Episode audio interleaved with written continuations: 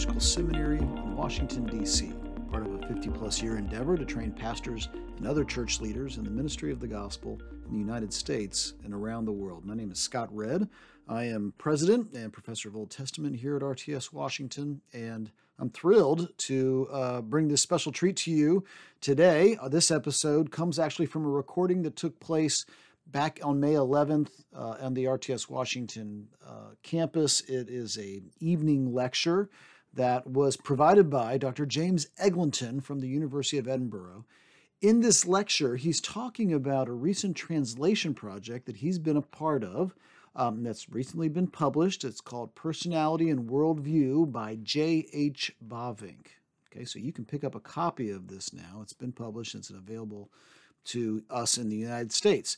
Um, now, you may notice this is J.H. Bavinck, not Herman Bavinck. This is his nephew, Johann Bavinck, who is a notable missiologist and theologian in his own right. And in this work, Personality and Worldview, he's talking about the ways in which humans receive and communicate the gospel cross culturally, cross ethnically, cross linguistically, and what needs to happen in that kind of work. And so this is a very important contribution, I think, to the conversation of missiology, but more broadly speaking, of communicating the gospel to one another. And so I know that this will be a treat for you, and we're thrilled that we get to offer it to you. So without further ado, here's Dr. Eglinton. Thank you, um, Gray and Scots, for your warm welcome. I think my, the mic is on. Yes.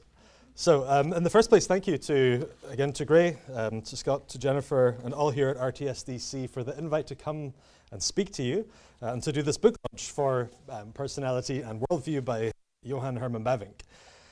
Um, so, this is the book in question by J.H. Bavinck, a book that was first published in Dutch in 1928. It's a, a great little book that somehow became uh, a forgotten treasure, a treasure that got lost but it has now been released in English for the first time.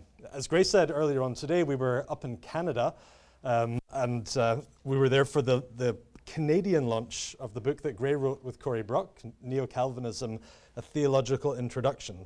Uh, but there's a really big difference between what Gray had to do at that book launch and what I'm doing today uh, at this book launch, which is that Gray had to field a lot of tough and direct questions because he actually wrote the book that he was launching and he, he had no, no wiggle room at all there. He couldn't swerve any of them. And in any case, he answered them with, with style, with great aplomb.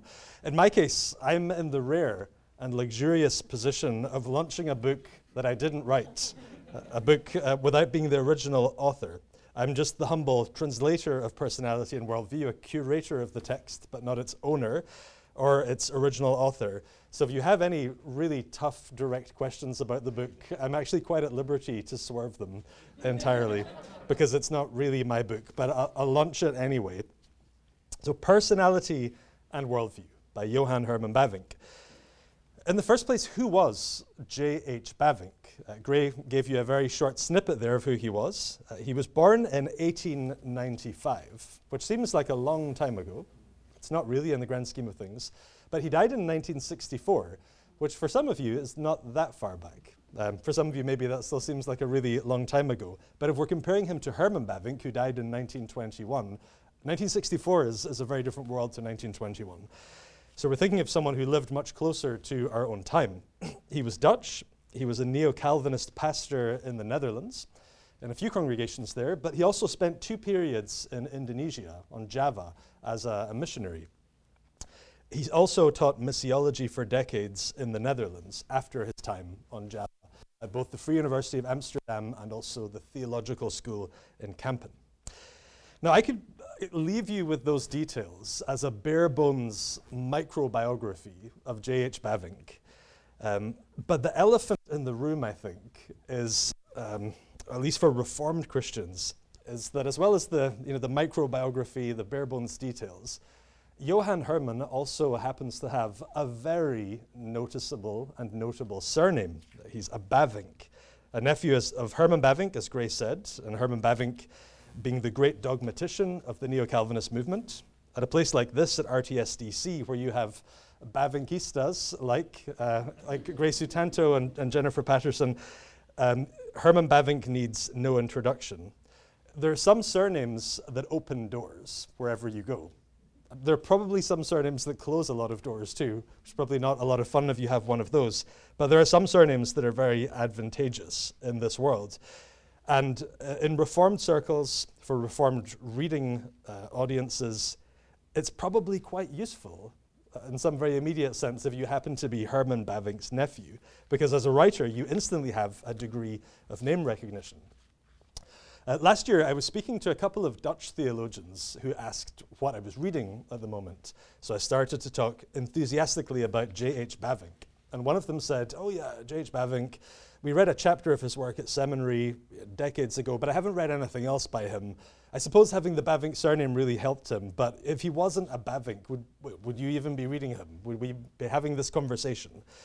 Uh, it's the same kind of conversation in theological circles that you might hear um, if someone is working out whether anyone would be interested in Markus Barth if he didn't happen to be Karl Barth's son. Now, I'm British, uh, as you can tell, and like all British people, I think and speak primarily in Shakespearean idiom, as we all do in the UK.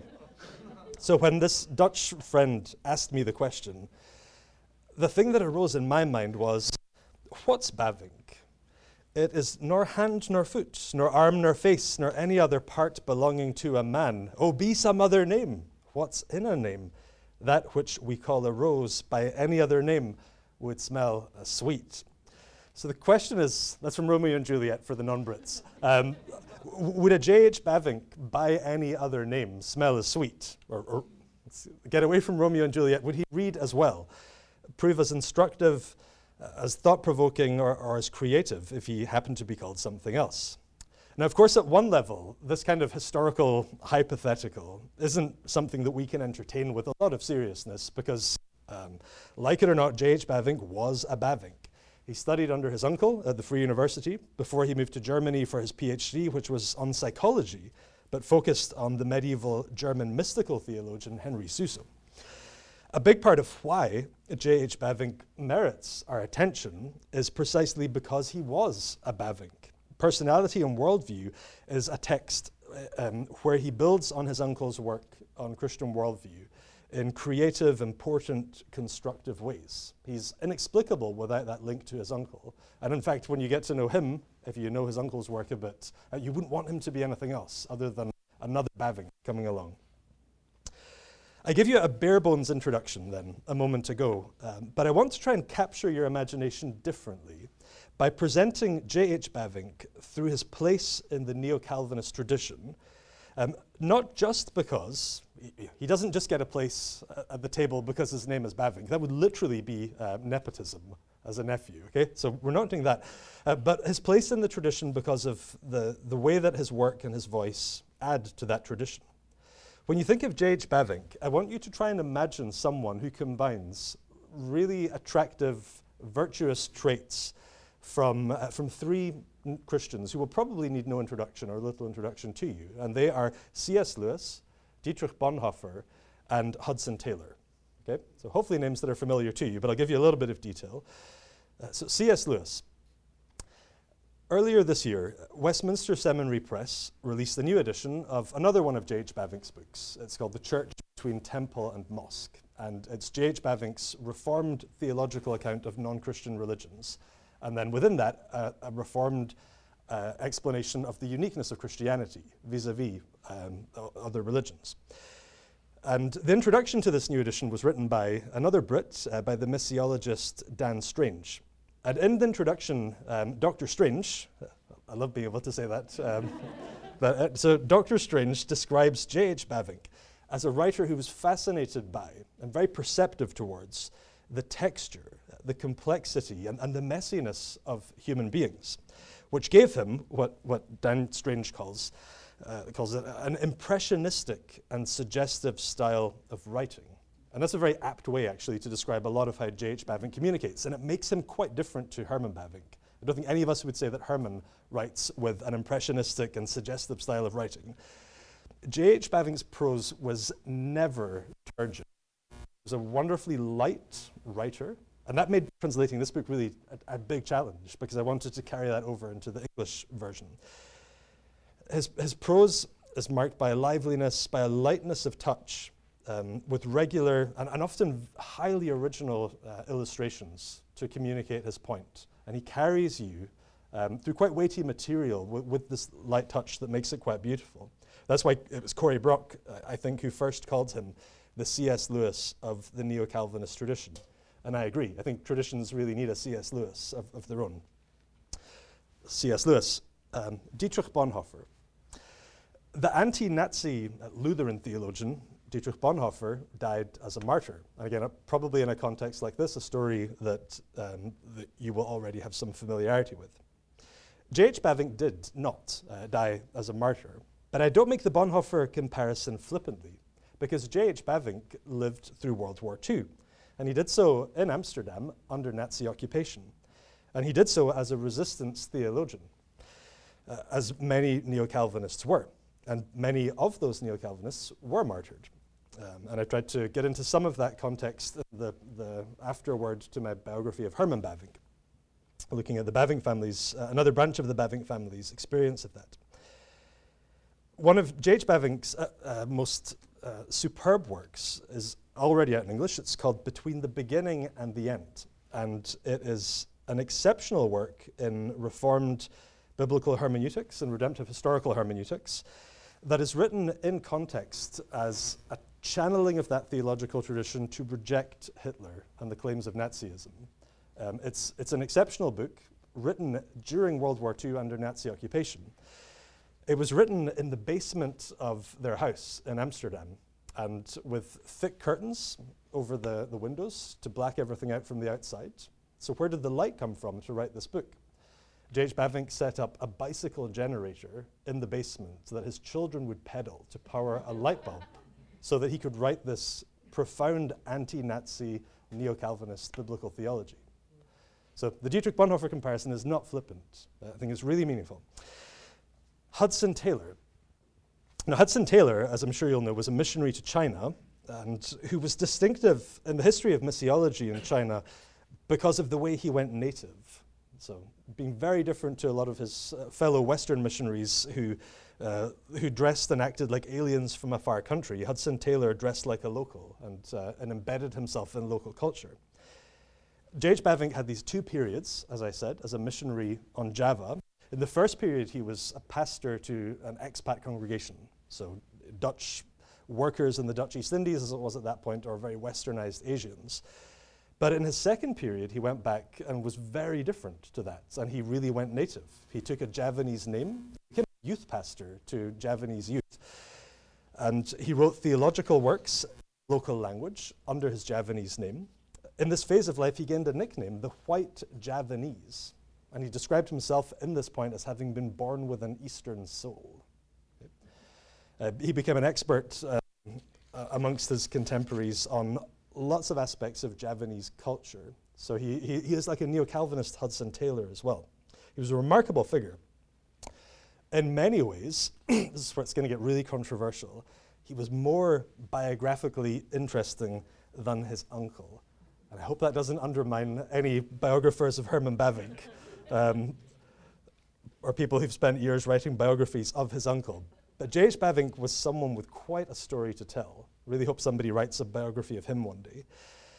So, J.H. Bavinck, I hope I have your attention with the kind of person we're talking about then. Uh, so, personality and worldview. As I mentioned, it first came out in Dutch in 1928.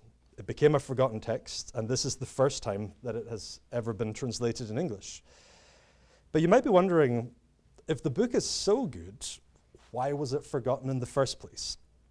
And to answer that, we have to think a little bit about the history of the mid 20th century in Europe, and in the Netherlands specifically. The book came out in 1928. And if you look at Dutch literature in the 1930s and in the early 1940s, this is a book that people spoke about regularly. Its ideas were influential. You find it being cited a lot and being critically reviewed by neo Calvinists and also non neo Calvinists as well. But its influence was halted abruptly by World War II.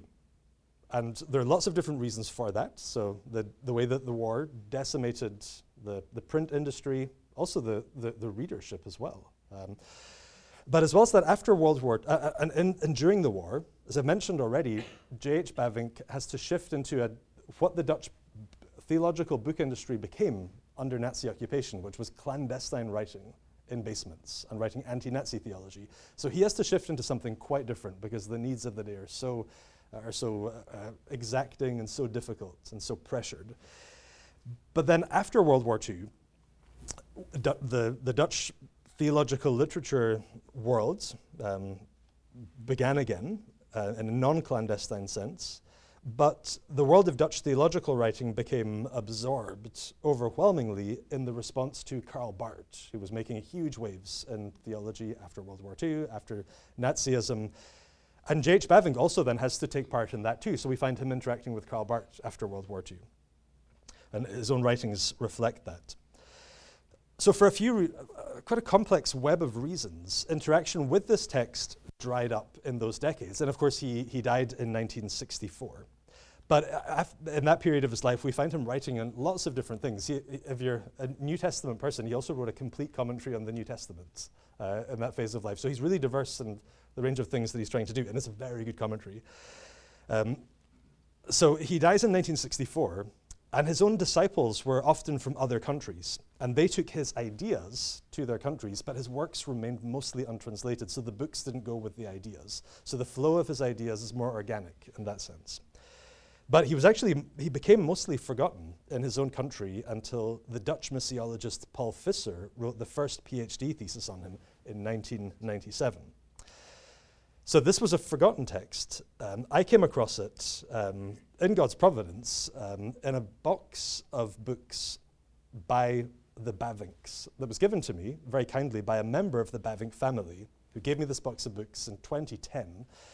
And um, it sat there unread. And actually, un I, I, catalogued that it was there, but I was working through all these other books by Herman Bavinck before I moved on to the, the Johann Herman Bavinck books. So it sat there unread until the COVID pandemic in 2020, when I was supposed to be on sabbatical and had plans to do other things, but our library was closed and we all had to stay at home. And I had to um, just use the books that I had very easy access to. So I moved on from the Herman Bavinck to the Johann Herman Bavinck. And then the text, of, the title of this book, Persoonlijkheid en Wereldbeschouwing, Personality and Worldview, uh, caught my eye. And I thought, okay, I need to um, make some headway into the J.H. Bavinck books. I'll read this one. And the title caught my eye in the first place uh, because I'd spent a lot of time working on Herman's book, Christian Worldview, which I co-translated with Gray and with Cory. Herman's book, Christian Worldview, makes an excellent case um, for the importance of worldview to Christianity. And it gives a, a very useful uh, approach to worldview um, in showing us that worldview really, rather than it being some kind of rapid information dump, just you know five points on a, on a whiteboard and you just sign up and say, yes, I agree with it, and now I have a Christian worldview. Uh, Herman Bavinck's book shows that really we should think of worldview as something that you build very slowly. It's, it's, like, a, it's like building a map of, of wise navigation and living in the world. And that takes a long time. So he, he, gave us this very helpful way of thinking about worldview as a slow process of map making, but that book still leaves unanswered some quite important questions. Open questions like, well, what should we make about people who don't care about building a worldview? The book leaves you, I think if you read it and if you're convinced by it, you leave with the sense that worldview really matters. Sure, but also a lot of people don't seem to live in the light of a very wise or careful worldview. So what should we make of people like that? So there's still a lot of, a lot of questions that are left unanswered. And J.H. Bavinck, his uh, uncle's student, was aware of those shortcomings. And this book, Personality, I think, is his attempt to answer those questions um, and to, to, to overcome some of the shortcomings of his uncle's very fine work. I don't want to try and squeeze everything from this book into a single short talk, but I do want to use the rest of my time tonight to, um, to give you two pointers that I think will help you make sense of the book. So the first thing is the book's novel contribution, which is a distinction between a worldview and what J.H. Bavinck introduces as a world vision. Okay, so I'll try and explain that to you really briefly so that if you read the book, when you read the book, optimistic because I'm in America, right? Scottish people have to be a bit more bleak than that. When you read the book, um, that, that this distinction will make a bit of sense. Um, that's the first thing. And the second is just a tip that, or a, a pro tip uh, slash encouragement for when you do start reading the book to make sure that you don't give up at one particular point halfway through when the going gets really tough for a moment. Okay? So, uh, first thing, worldview and world vision. Now, one of those terms, worldview, is probably already quite familiar to you, and the other, much less so, world vision. So, what do they mean? What's the difference between them? This book begins with a paradoxical claim, uh, which is the, the twofold statement that everyone has a worldview and almost no one has a worldview. Now, so it's an eye catching paradox, but what does he mean by that? And he immediately starts to set out what he means by the claim. Worldviews are everywhere. Worldviews are inestimably important. They, they are real and it's foolish to ignore them. No, nobody, no human being in the world is unaffected by worldview. No human is explicable without reference to worldview. There is not a single person in this room, in this city, on this continent, on this planet, who is free of the influence of worldviews. And in that sense, they really, really matter. But at the same time, there are very few people in this, uh, in this world, in the human race, who as individuals have truly mastered something as complex, as capacious, uh, as a worldview, as virtuous as a worldview, whose view of the world broad and as capacious, who've taken the time and effort to build out a map of the world that enables them to move and to see very far indeed, and to do so with godly wisdom and sophistication. People who've done that are, are very rare. So, in that sense, worldviews are everywhere, but if we start thinking about individuals, worldviews are, are fleetingly rare. So, there's a paradox there that he begins the book with. So, what he is getting at in this paradox is the question that Herman Bavinck's book, Christian Worldview, leaves unanswered. If worldviews are really important like that, but they're very difficult to build up, if the map making takes, will take your whole life, um, this careful task of cartography in God's world. Okay, so, so we're not thinking about worldview just as a set of abstract points that you can learn quickly and easily. If, if worldview rather is this slow, painstaking search for wisdom and for the truth about the Creator and the creation, what do we make of, of the paradox that on, well, on the one hand, there are people very few people, but there are people who have made extensive and useful maps. There are people who have developed rich, deep worldviews. But on the other hand, most human beings don't care. They don't pore over those maps, even though the maps are there, and they don't make their own maps. But at the same time, somehow, there's a trickle down effect where drops from those maps land in our lives and we benefit from them and we're influenced by them. So, but, but we don't make the most of, of those maps. So, what should we think of that? How, uh, and, and that's a big unanswered question from Herman's book. So, J.H. Bavinck's contribution is to say that while there are maps out there, and there are some, some very virtuous people who have sought the truth so rigorously and so carefully that they have developed what, what truly deserve to be called worldviews, most people don't use those maps. Instead of relying on maps, they rely on a different navigational tool, which is, rather than a map, a compass. And a compass, of course, is different to a map. A map does give you a view of the world. You locate where you are, but you can also say that in a thousand miles in that direction, there's something else there. And this is the shape of what's over there, and this is what I expect to find. And I'll navigate the world because of the map. A compass doesn't do that. A compass instead is, is something that orients you in a particular direction right now, right here where you are. A compass can tell you, um, okay, well, which way am I going here or there, but it can't tell you what is a thousand miles in that direction. It just doesn't do that. It's a different kind of navigational tool. So, in personality and worldview, that compass is what J.H. Bavinck calls a world vision. And it's not the same as a map, which is a world view. So we all have a compass, we all have a world vision, but actually, we don't, none of us by default has a world view. And instead, the challenge is how do you move from one to the other? So, worldview and world vision are not the same. In this book, we have the argument that you get one of these things, a world vision, a compass, simply by being born a human into a human community. And that community gives you, it, it, it, orients you in a particular way in the world. It gives you a set of intuitions, a set of basic assumptions.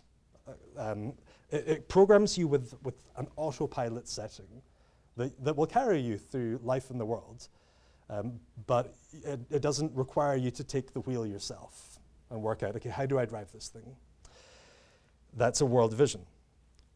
Um, but the other thing that you don't have by default, a worldview, that's something that you only get by real effort.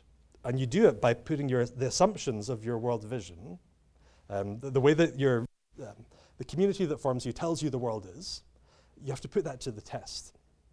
And when you do, then you start to move from world vision to world view. But it takes a lot of effort as you upgrade from the compass to the map. Now that insight is it's actually huge. And when you see what J.H. Bavinck is doing, if, if, you agree with it, it then becomes very hard to unsee, and you wouldn't really want to because it's such a useful way of thinking about life in the world. Um, Tim Keller wrote the foreword to the book, and uh, he, called this insight from J.H. Bavinck a game changer for how we think about worldview, and I, I, agree with him on that. I think that it is such a useful insight. Um, the basic contours of the world vision idea, of course, they're not absolutely unique to J.H. Bavinck. Uh, it's a very similar idea to what you find in Charles Taylor, if you read him on the social imaginary. But J.H. Bavinck develops this as part of a bigger constellation of ideas within Reformed theology, uh, within Reformed worldview thinking. And most profoundly, he, he uses this to help us understand the gospel. Um, because the gospel is the, this is the thing by which we put our world visions to the test. It's the, it's the measuring stick for our world visions with what needs to go and what needs to stay.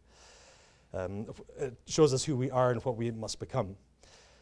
Now, if, if your sense of the meaning of the term worldview has been formed in the context of American evangelicalism, and I ask you the question, show me a worldview, help me find one, your instinct might well be to direct me to an individual person um, to the individual people who say they subscribe to a worldview. Well, my friend Bill over there, he says he has a Christian worldview, so let's go over there to him, and that's where we can find a worldview because he, he has one.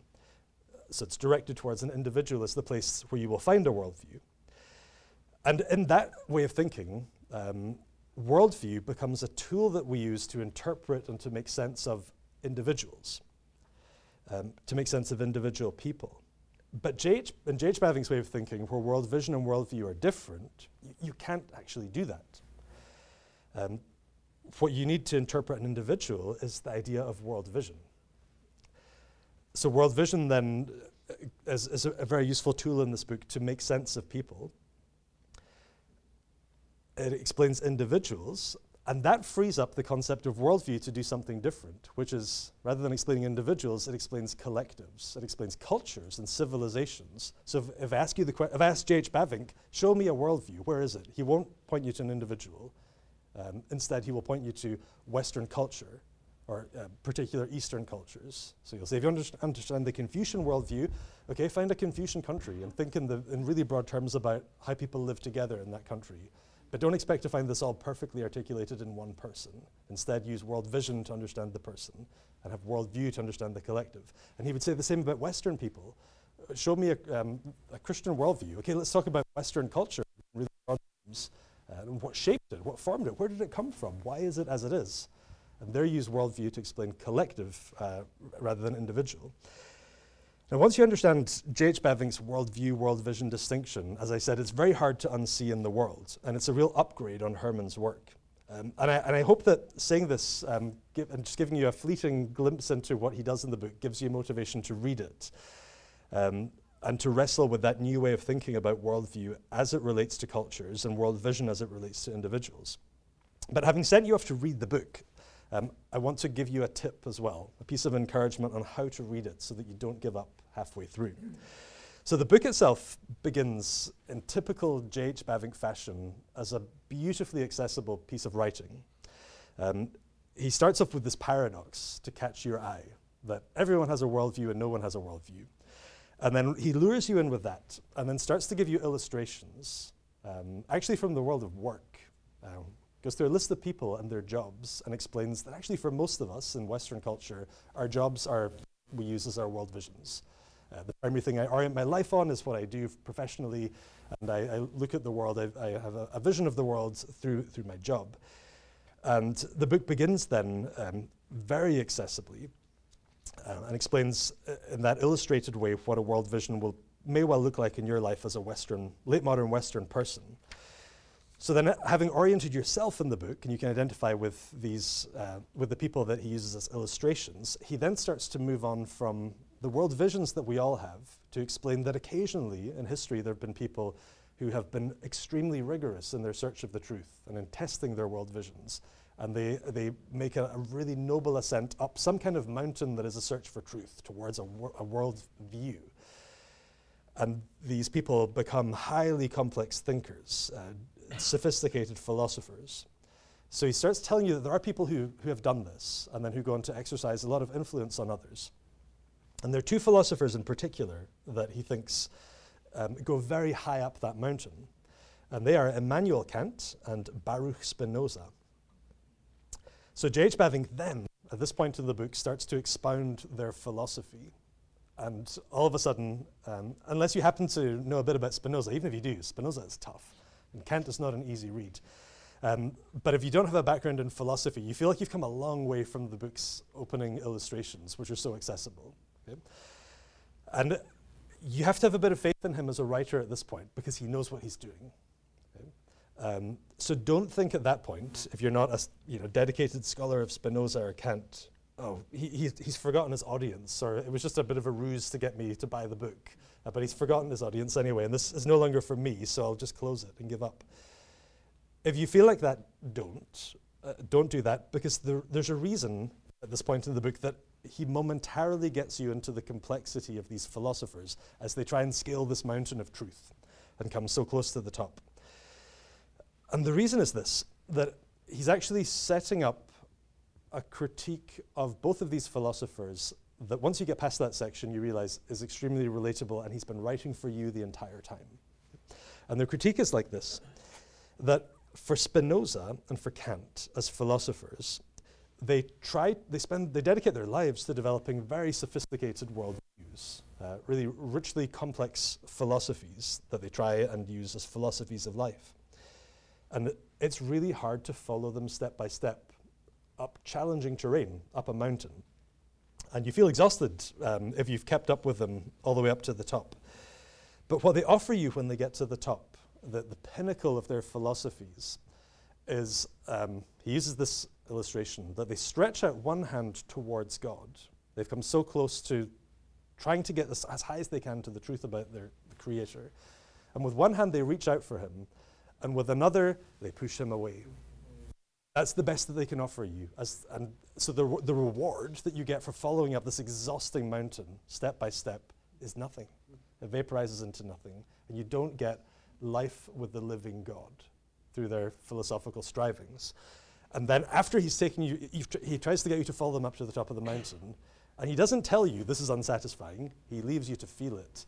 Then, once you felt it, he tells you, here's why um, people don't you know, spend their whole lives being dedicated Spinozists, or why Kant has a vague, or he has a specific kind of influence. You know, he made people very moralistic for a while and uh, has some kinds of influence, but people don't spend their whole lives trying to be very rigorous Kantians in a very deliberate way, and with the huge effort that that takes intellectually and personally, because if you were to do that, they can't offer you a relationship with the living God.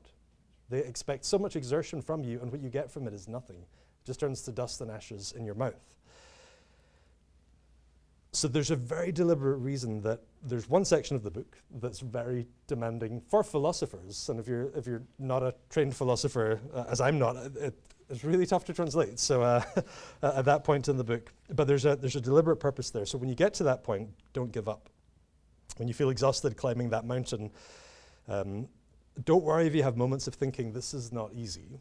Um, the author knew that and I'd ask you to trust them on that front. So don't give up midway through because the conclusion that you get to afterwards is is really wonderful in this book. Um, the conclusion teaches, well, points you to all that the book can teach you about the importance of worldview, about the reality of world vision, and the way that, I haven't said anything about personality yet, and it's half, a third of the title, the way that understanding the need to move from your world vision and identify what it is, what's your starting point, what compass have you been given, the need to move from that to a worldview is the thing that actually shapes who you are, shapes your personality. And there are worldviews that can shape your personality in very distorted ways. But the, the core of this book is actually the argument that the gospel is a worldview unto itself. The gospel is the this standard by which your world vision should be judged. And the gospel is the thing that, when it is applied within your life, reshapes you. Um, and then it forms your personality as you grow in wisdom, actually, as you move from the, the subjectivity of your starting point in your world vision to the truth, to the, the, the God who objectively has the, the most perfect, wise, infinite um, view of, of the world and life within it. So, I, I've spoken a lot about worldview and world vision, given you a teaser into what the book has to say about personality. But I hope that above all, if you read the book, when you read the book, um, that it stretches you to think about the gospel in ways that, that maybe you haven't before. And this is a, a great book to do that. When I read it, I was blown away. As I said, I don't take credit for it, I'm just the custodian. Um, but to me, it seemed tragic that this book had gone untranslated. So I'm really excited that it has been translated and um, hope that it's a blessing uh, to you. So thank you for your attention.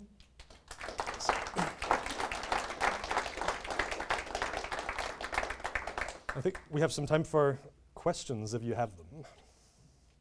Yes. How do you think that J.H. Bavinck's time and experience as a missionary, particularly, has influenced the way he thought about or wrote his work? Um, oh, hugely. Um, yeah, th- for me, this is what makes him such an interesting theologian to, to deal with. Uh, so I mentioned, for example, that he wrote a commentary on the New Testament. One of the things that makes his New Testament commentary so interesting is that a lot of the time he will point out how Eastern and Western readers would read this particular biblical text, whichever text he's commenting on. So he's trying to apply the text to, to both, um, thinking about Western people. And Eastern for him is, is quite a broad brush term, but he thinks in terms of worldview, it's identifiable. So people who are primarily shaped by Confucianism or, or Buddhism or Hinduism.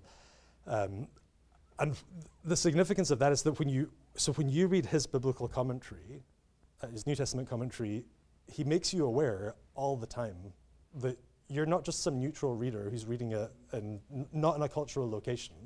He reminds you regularly that if you're a Western person reading this text, an Eastern person will bring a, a different world vision. Uh, and as a Western person, you do that too. So there's, that's a, such a helpful thing. Um, he, so he, he grew up as the son of a pastor. So Herman Bavinck's brother was a pastor, and um, so J.H. Bavinck's dad was was a really noted Augustine enthusiast. So he was very involved with um, Augustine conferences, popularizing Augustine in their Dutch context. J.H. So he grows up in that family environment, and Herman loved Augustine as well. And Augustine obviously is an, a North African theologian. Um, so when J.H. Bavinck spends this time, especially in his second period in Indonesia, where he's this Hudson Taylor-like figure, um, it really shapes what he wants to, how he understands um, the significance of Augustine to, to Western culture and, and how, how to reach um, uh, unreached people with the gospel, so Eastern peoples in his context. Um, so the way that, that, that Augustine comes to feature in his thought at this point in life is that um, being so deeply embedded in a culture that, that hadn't been reached by, substantially reached by Christianity yet, um, so made him very aware of what it's like to live in an animistic culture, what it's like to believe in you know, this world of spirits that you're battling against all the time, and the, the kind of superstitious rituals that go with this. Um, and it made him revisit Augustine to realize that actually Augustine overcame a world like that, a pre-Christian world, a cosmological way of living in the world that then becomes a theologized way of, of imagining the world. Um, so being a being a missionary makes him revisit Augustine and really reshapes his missiology as well, because he becomes very concerned with um, helping non-Western people connect with Augustine um, as a non-Western, as a pre-Western person who becomes a Christian. Uh, so the, in all kinds of different ways, um, it shapes his thought. And it shapes a lot of his output as well as a writer. Um, he writes lots and lots of missiology and spends decades teaching it, um, but with a, such a fascinating perspective because of uh, this life that he lived. Yes? Why Kant and Spinoza? Does, does, do you think Hmm. he genuinely believes that they're the two smartest dudes, or did he pick them for pedagogical reasons? And I guess Spinoza's a little more mystifying to me Mhm. select. Yeah. So for Spinoza, um, so he has huge intellectual respect for the complexity of Spinoza's philosophy. Um, I, I hadn't read a lot of Spinoza before I translated this book, and then went away and spent a good bit of time trying to read him, and emerged with a lot of intellectual respect for Spinoza as well. Um, but w- so Spinoza is for him th- this high point of um, uh, of a particular kind of um, I guess you know rationalist philosophy that Spinoza tries to combine with loving God. So he thinks that Spinoza was this brilliant philosopher, and Spinoza seemed really to love God. Um, but the weakness of that is that Spin- he didn't think Spinoza's philosophy accounted for why he should love God. So he has both of these things together because he needs them, but they they're, don't spring from the same source. So um, for him, Spinoza is just this uh, profound thinker, um, and who also demonstrates this uh, human uh, demonstration that he's made in the image of God. Um, but for Kant, um, uh, he thinks that Kant is just the, the apex of what Western philosophy tried to produce um, um, in terms of overcoming a particular um, aversion to paradox that a lot of philosophers got shipwrecked on beforehand. I mean, I don't spend too long getting into the, the weeds of this particular dense section. Um, but the, the, so Kant um, has, uh, so he, he, he, he gets into um, like abductive arguments for, for God. Uh, and th- this is the best, again, that, that such a sophisticated philosopher can produce. Um, but it doesn't give you, the, again, the, a relationship with a living God. So a God who needs to be there as a consequence of particular ways of understanding the world. So, um, so th- th- there's there's favorite philosophers, I guess, in a Western kind of context. But Uh, Hegel? no, Hegel doesn't really feature in this. So he, Hegel features in some of his other writings, um, but he's yeah. Uh, he, he is in the book, I should say. So he's mentioned in it, but he, he doesn't feature in that sense of sophistication. So. Yeah.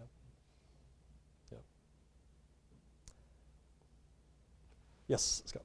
Um, so I'm interested in his use of Augustine. Is he self-conscious about his use? Does he see himself as presenting and applying Augustine, or does he see himself as doing something entirely Hmm. new, or how, how does he locate himself within Hmm. Christian tradition? Um, how does J.H. Bavinck locate Augustine within Christian? or- Locate himself. oh, okay. So is, he, is he thinking he's doing something new, or is he saying, Mm. I'm doing a practical missiological application of Mm. Augustine, or how, how would he, Mhm. uh, how does he seem to portray himself, or think Okay. So Augustine is implicitly on many of the pages of this book, but he doesn't present this book as, you know, let's all talk about Augustine. Um, but the, the psychological paradox from Augustine's Confessions is profoundly important in this book, uh, as it is throughout, um, throughout J.H. Bavinck's work. So the paradox of um, every human life is spent both looking for and hiding from God. And we do both of those rather than it being an either or.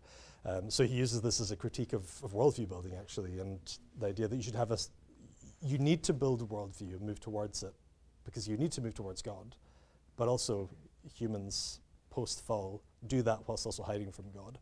And that gives worldview building a lot of humility in this book um, because you, you really need to do it. It's very important, but you also have to do so recognizing that, that you're a sinner and that, um, that you're, uh, you have this double posture towards God.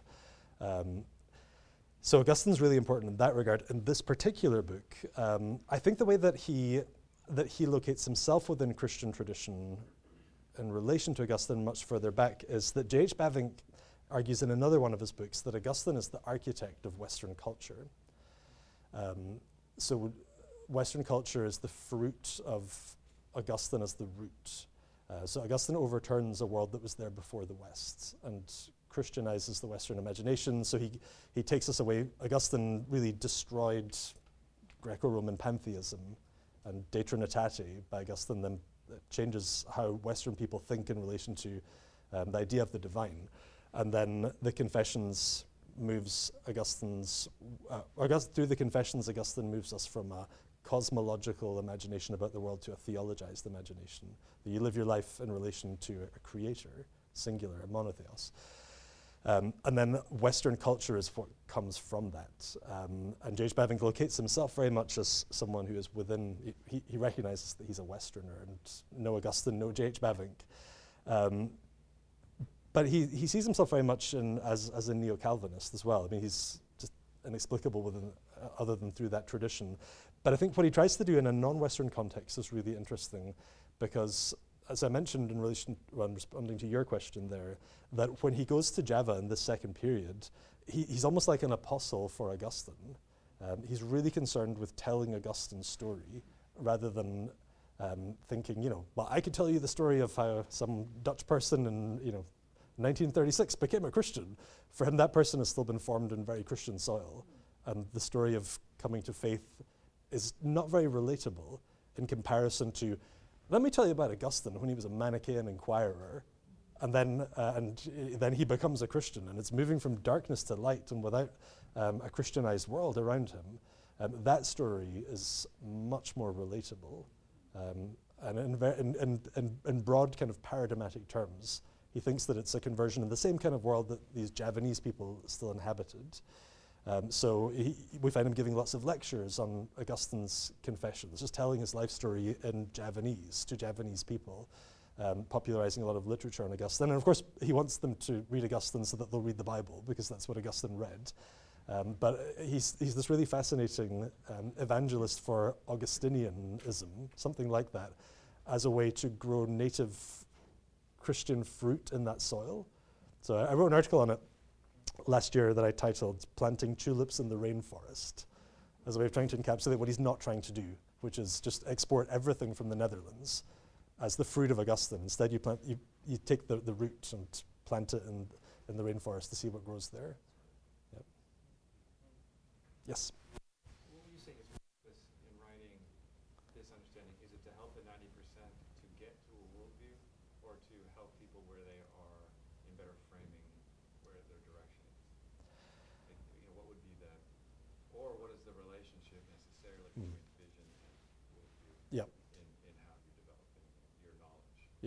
Okay, so in the book, um, you can think of the categories of world vision and worldview in really, you know, absolute terms, like a pure world vision that never becomes anything else ever, and a pure worldview that is, you know, that you've reached the goal.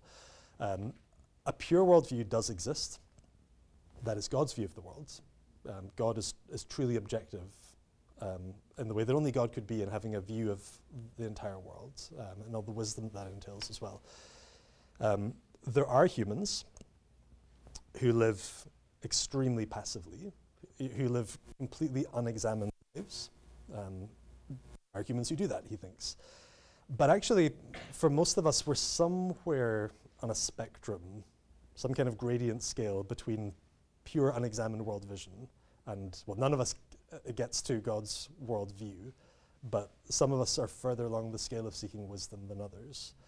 Um, so the goal here is to recognize that you could have the terms very separately, but most of us are somewhere in examining our lives. Um, but um, people do long for so something. You know, we're, we're made to be to exist towards God, to, uh, towards our Creator, as the image of God. And you know, even though the fall has happened, that hasn't entirely gone away for J.H. Bavinck because he's a Calvinist. So people do still have that Godward impulse, but it, uh, because he's so Augustinian, that doesn't the impulse doesn't go in the right direction. So for a lot of us, you know, we'll, we'll test out our world visions, but we test them by, by the, the wrong standards, not by the gospel. Um, and for J.H. Bavinck, the gospel that is revealed by God. Um, so people are, humans are trying, they're not all monolithic. They're trying to grow, to develop, but the standards by which we do so vary a lot. And th then the book is an argument for Christians to understand the gospel as the thing that, that you need to the center of moving from a world vision towards a worldview. So, one way that you could think about the book, he doesn't use the term, but it's kind of a book about sanctification, but thinking about sanctification in, in quite novel categories. But really, what he's talking about is how does the gospel sanctify you? And bearing in mind that you are a distinct individual. So, the effects of the fall um, have corrupted each of us distinctly. So for, so for J.H. Bavinck, I mean, if you think about um, worldview, okay? So I said already that worldview for him is something that you use to explain the, the collective, the whole culture. Um, so you could think of, um, you know, if you have a room full of people who've grown up in the United States, you will find um, that there's a distinct Americanness about everyone in that room, although you're all individuals as well. And then if you took a room full of people who've grown up in mainland China, there'll be something that's common there as well. You know, they're, they're all, all obviously formed by the same culture, so there's a worldview there that shapes all of them, and yet they'll all be distinct individuals. Um, so worldview uh, uh, corresponds to world vision like that. But this, he's thinking about all of this within a theological framework where you have a very uh, rich doctrine of sin, and the, the, the way that sin means that we'll all be uniquely disordered versions of the worldviews that shape us. Um, so the, the way that the gospel will apply to your life will reshape you distinctively. So the gospel doesn't make us clones of one another. Um, he has, uh, it's a really helpful theology of sanctification where the gospel sounds a bit Joel Osteen, but it makes you the best version of you. um, but you can affirm that as a Calvinist in a, in a much richer sense through, through a book like this. Um, so I, I, I, think of it actually as a book about sanctification. One last question? Yep.